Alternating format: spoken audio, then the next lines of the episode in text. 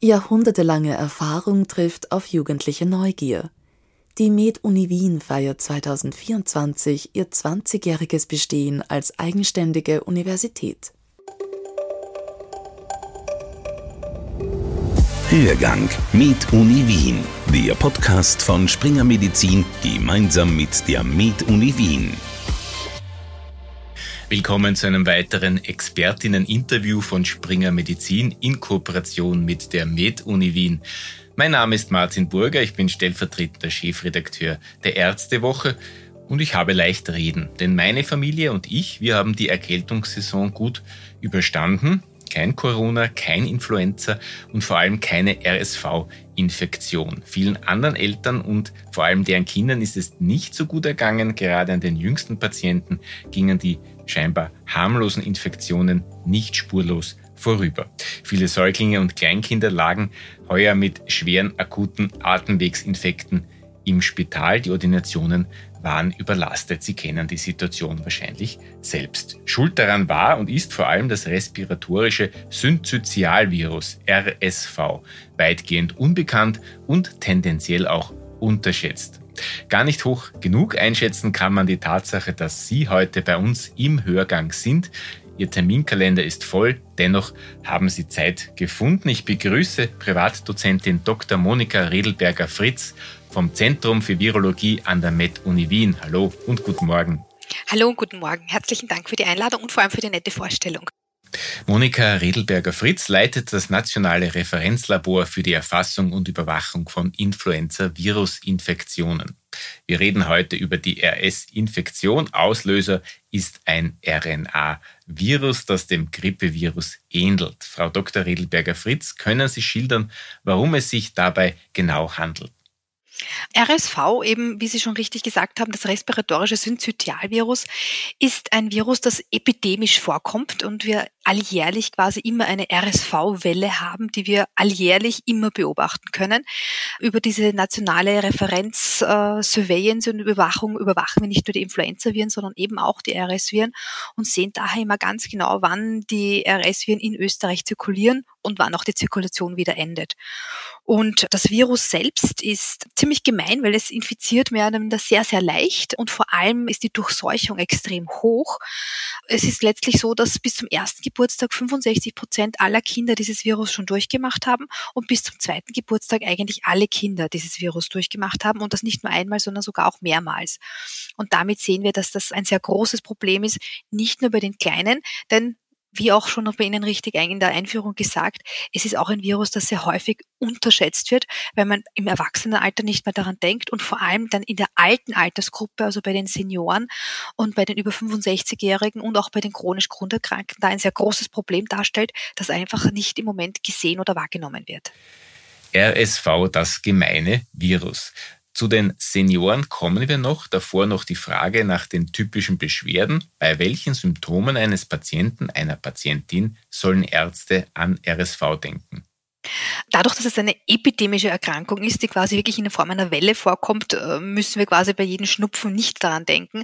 Aber wenn wir so um die Kalenderwoche 40, 42, 44 beginnen, erstens mal also die, die RSV-Zirkulation in Österreich. Ähm, in, der, in der Regel startet die Welle so um die Kalenderwoche 46 bis 48 herum. Und die typische Symptomatik ist eigentlich diese, dass man zuerst mit einem respiratorischen Infekt, also mit einem Atemwegsinfekt in den oberen Atemwegen beginnt, also mit einer richtigen rinnenden Nase und Schnupfen und Fieber und Krankheitsgefühl. Und innerhalb von zwei, drei Tagen rutscht das dann in die Tiefe und macht nachher eben einen sehr starken Husten mit dem Problem der ganz, ganz starken Schleimbildung. Und das ist eben vor allem eben für die Kinder ein großes Problem, weil die Kinder, vor allem wenn sie unter einem Jahr sind, vor allem wenn sie unter einem halben Jahr sind, dementsprechend ganz kleine Atemwege haben. Und diese kleinen Atemwege werden dann eben durch diese massive Schleimproduktion verlegt und dadurch bekommen die einfach eine massive Atemnot und müssen dann quasi mit atemunterstützenden Maßnahmen behandelt werden. Wie häufig kommt dieses RNA-Virus überhaupt vor? Ja, letztlich ist es so, dass äh, jedes Jahr sehr viele Kinder mit dem Virus in Österreich hospitalisiert werden müssen. Äh, und da sind wir in einer Größenordnung von irgendwo zwischen 1000 und 2000 Kindern, die tatsächlich eine Hospitalisierung dann benötigen, wegen einer schweren, äh, tiefen Atemwegsinfektion. Wir richten uns mit diesem Podcast auch an medizinisch interessierte Laien. Der schwer auszusprechende Name Syncytium hat welche Bedeutung? Syncytium bedeutet, dass es zu einer Verschmelzung von Zellen kommt. Und das ist auch das Problem, warum es dazu in dieser massiven Schleimbildung kommt. Wir müssen uns vorstellen, dieses Virus dockt quasi an die Wirtszelloberfläche an und verschmilzt dann mit der Wirtszelloberfläche. Also mit den äh, Zellen, die quasi im Respirationstrakt vorhanden sind. Somit dringt das Virus in diese Zelle ein. Das macht es allerdings nicht nur mit einer einzigen Zelle, sondern auch mit der Nachbarzelle, wenn es dort zufälligerweise das Virus auch andockt.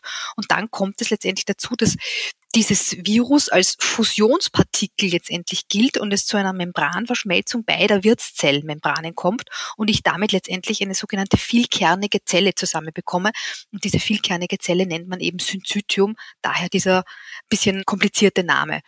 Und dadurch gehen aber auch diese Wirtszellen auch letztlich zugrunde und es kommt zu sehr viel Schleimbildung, auch deswegen, weil ja gerade im Respirationstrakt da eben dieses Flimmerepithel ist dies dadurch zerstört wird und das Flimmerepithel dann eben nicht mehr da ist, das ja letztendlich für diesen Schleimabtransport verantwortlich ist.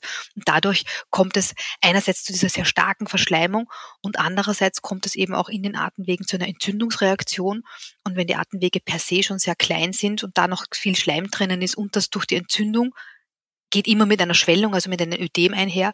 Dadurch diese Atemwege noch zuschwellen, kann man sich vorstellen, wie schnell und wie leicht quasi gerade bei den Kindern mit kleinen Atemwegen da diese Atemwege verlegt werden. Frau Dr. Redelberger-Fritz, wir würden nicht so viel Wind um dieses Thema machen, lägen nicht die Pandemiejahre hinter uns. Viele Menschen hatten wegen der Schutzmaßnahmen nur eingeschränkten Kontakt zu Erregern. Sie traf die Erkältungssaison besonders hart. Vor kurzem haben wir jetzt gehört, die Corona-Maßnahmen fallen fast überall weg, außer am AKH Wien. Hat das eine mit dem anderen zu tun? Ja, äh, es ist äh, sehr vernünftig, vor allem im Gesundheitsbereich die Masken weiterhin zu belassen, weil wir gerade jetzt noch eine massive Zirkulation von sehr viel Viren haben, die eben diese Atemwegsinfektionen verursachen. RSV ist äh, jetzt Anfang März mittlerweile schon eigentlich abgehakt, aber wir haben noch ganz, ganz viele andere Viren. Wir sehen eine weitere Zunahme von Corona. Wir haben immer noch eine Influenza-B-Virus-Aktivität, die immer noch über dem epidemischen Niveau liegt. Und wir haben viele andere Viren. Wir haben Moment Adenovirus, das weiter zirkuliert, Parainfluenza-Viren, die zirkulieren. Auch die alten Coronaviren, die alten humanen Coronaviren sind immer noch ein Thema. Also wir haben da ganz viele Viren, die respiratorische Infektionen eben verursachen.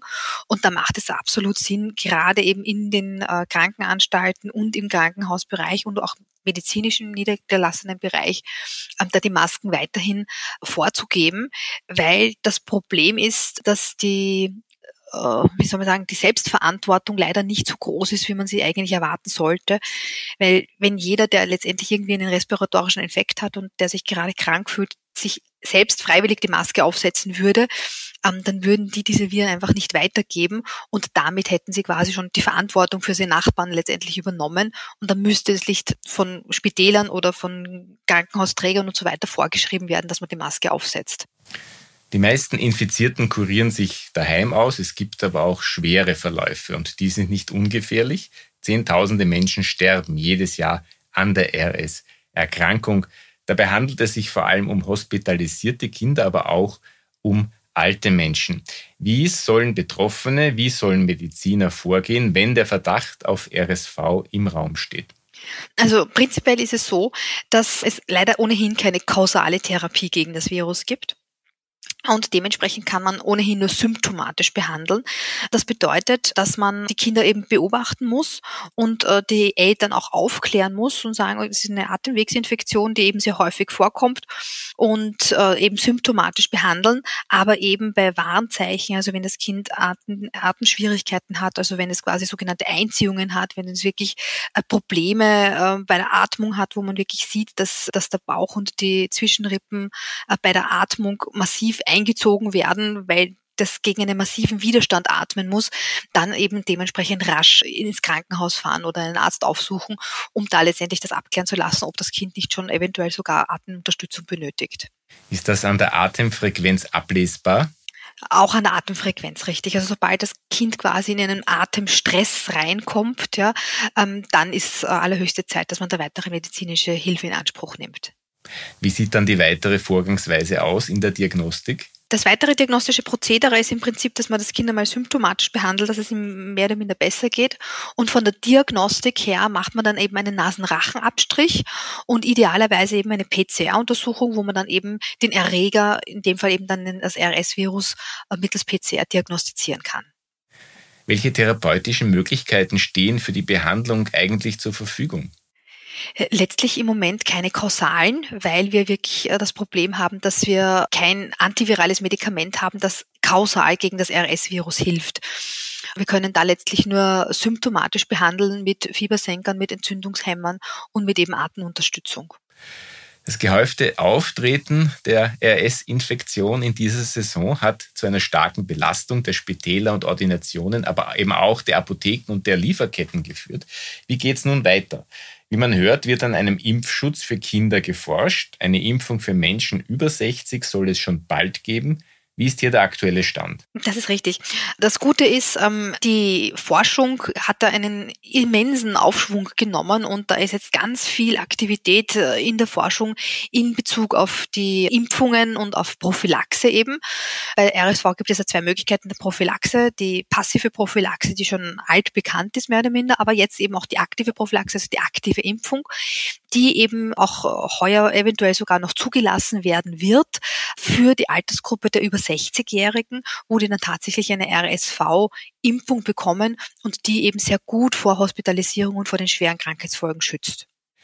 Eingangs habe ich RSV als unterschätzte Krankheit bezeichnet. Warum ist gerade die Erstinfektion so gefährlich? Gerade die erste Infektion ist ja eigentlich bei jedem respiratorischen Virus das Problem, dass das Immunsystem das Virus einfach noch nicht kennt äh, und damit einfach noch keine präformierten Antikörper hat. Und eine Antikörperbildung dauert vom Immunsystem beim Erstkontakt in der Regel so circa 10 bis 14 Tage, bis wirklich ausreichend gute Antikörper gebildet äh, werden und auch wirklich neutralisierend da sind. Das bedeutet, die ersten Tage der Infektion wird das Virus ganz massiv repliziert zu ganz, ganz hohen Virustitern und dementsprechend wird auch sehr viel Virus ausgeschieden und vor allem bei der Erstinfektion ist die Virusausscheidung dann eben dementsprechend länger. Also nicht nach fünf oder sieben Tagen ist die Virusausscheidung beendet, sondern dieses infektiöse Viruspartikel wird gerade bei Kindern in der Erstinfektion bis zu zehn Tage und in manchen Fällen sogar bis zu drei Wochen tatsächlich ausgeschieden. Und das ist letztendlich auch der Grund, warum die Kinder äh, sich immer gegenseitig so stark anstecken in den Kindern, in den Kindergärten, in den Kinderkrippen, in den Schulen, weil quasi das Virus erstens einmal sehr hoch ausgeschieden wird, zu sehr hohen Viruslasten und andererseits eben auch sehr lange ausgeschieden wird. Und das sollte vielleicht auch immer in der Aufklärung mit den Eltern gesagt werden, wenn man eben ein Kind mit RSV diagnostiziert, dass man nicht sofort, wenn das Kind fieberfrei ist, es wieder quasi in die Schule oder in den Kindergarten schickt, weil das zu diesem Zeitpunkt mit sehr hoher Wahrscheinlichkeit eben noch ansteckend ist und damit eben diese RSV-Welle weiter getriggert wird, weil das einfach dann das Virus an andere Kinder eben dementsprechend weitergegeben wird. Es gibt eine passive Immunisierung, die rechtzeitig vor der Saison gegeben werden muss die wenigsten denken daran. Die EMA, die Europäische Arzneimittelagentur, empfiehlt diese passive Immunisierung einmalig. Wer sollte sich auf diese Weise schützen? Also die passive Immunisierung ist bis jetzt zur Verfügung stehend eigentlich für Frühgeborene in ihrer ersten RSV-Saison, ebenso wie für neugeborene Kinder, die mit massiven Lungen- oder Herzerkrankungen auf die Welt kommen. Und für die steht letztendlich diese Prophylaxe zur Verfügung, die im Abstand von einem Monat, also alle vier Wochen während der RSV-Saison eben intramuskulär verabreicht wird. Jetzt gibt es dahingehend schon äh, sehr gute Daten und auch mittlerweile auch schon eine Zulassung für eben eine neue passive Prophylaxe, wo eben diese Immunglobuline mit einer längeren Halbwertszeit verabreicht werden, wo dann letztendlich nur noch einmal pro Saison diese Prophylaxe, also diese passive Immunisierung notwendig ist. Und die steht eben im Moment nur zur Verfügung eben diesen Hochrisikokindern, die einen, ein hohes Risiko haben, einen besonders schweren Verlauf der RS-Infektion zu haben. Wir kommen zum Abschluss zu einer der spannenden Aspekte dieser Erkrankung. Was weiß man über die Spätfolgen?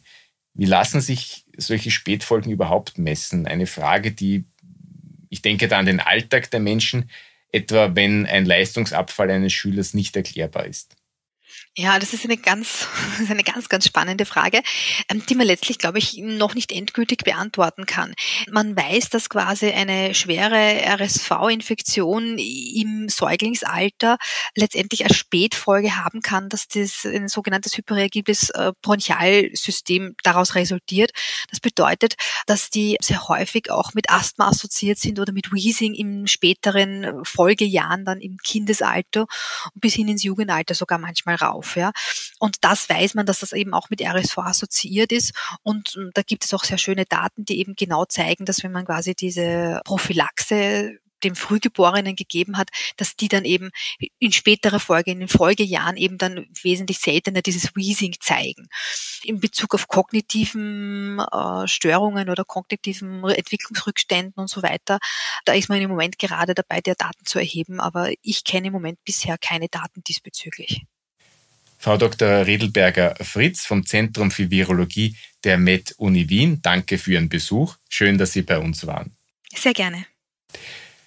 Noch ein Hinweis in eigener Sache. Wir haben über Frühgeborene gesprochen, auf die man sehr gut aufpassen muss. Wenn Sie tiefer eintauchen wollen in diese Materie und mehr über die Betreuung von Frühchen wissen wollen, meine Kollegin Marlene Nowotny hat dazu einen eigenen Hörgang Med Uni Wien gestaltet, was Frühgeborene brauchen ist der Titel dieses Podcasts zu finden auf Springer Medizin slash Podcasts und überall, wo es Podcasts gibt. Das war der Hörgang mit Uni Wien, der Podcast von Springer Medizin gemeinsam mit der Med Uni Wien.